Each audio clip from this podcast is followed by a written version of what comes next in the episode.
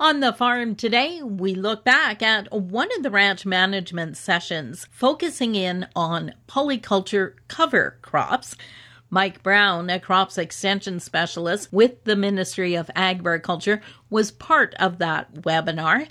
He started things off by talking about why producers might want to look at cover crops. There's many different options that you might want to put a cover crop out there, um, increasing your root mass, opening deep drainage in some compacted soils, maybe breaking up a hard pan layer, um, increasing your soil carbon, nitrogen, nutrient retention, biodiversity, um, weed and disease cycles, breaking those up, some erosion reduction, and potentially increasing uh, or improving your forage quality for grazing livestock. There's lots that is still unknown about cover crops. So there's lots of continued research um, in Saskatchewan as well as Alberta and Manitoba looking into understanding and evaluating the polycrops under grazing conditions and, and working on expanding the knowledge of them. So where do producers start? First off, you kind of want to set a goal. And um, what I've used for, for setting goals is that SMART method. So specific goal, measurable, attainable, relevant, and time based. So where what what is your goal? Are you going to increase your productivity? Are you looking to improve your soil health, uh, weed control, um, maybe some grazing, or reduce some inputs for future crops? Uh, and then identifying your advantages and your limitations. So if you are going to say do uh, grazing on there is a limitation, do you have water uh, available for the livestock? Do you have the ability to move some fencing around there?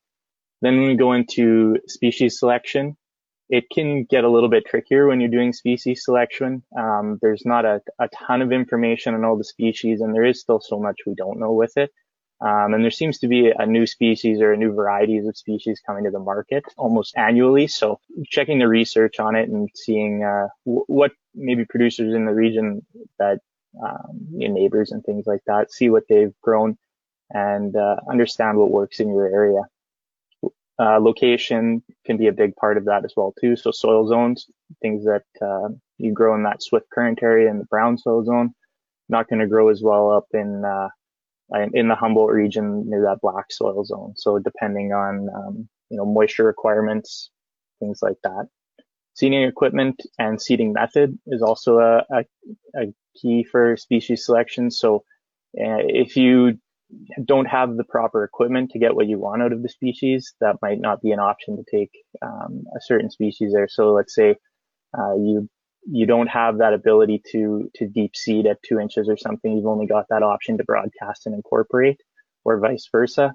Um, some species might not do well with that broadcast and incorporate and might actually need to be seeded. So that's something to be aware of as well. And then residue management. So how much are you leaving behind and, and what are you going to do with it? He noted that there is a lot of research available out there and encouraged producers to take a look at it and review it. He wrapped up his presentation by talking about some of the takeaways or golden rules when it comes to cover cropping.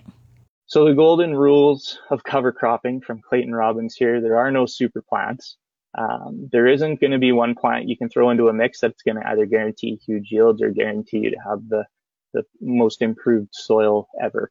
Um, there are risks involved with cover cropping and it's never one size fits all. So there's going to be differences, like I mentioned previously, going into blends in different soil zones, um, as well as, you know, farm to farm, field to field. It's all, it, it could potentially all be different. You need to take assessments on what you're, what you're dealing with.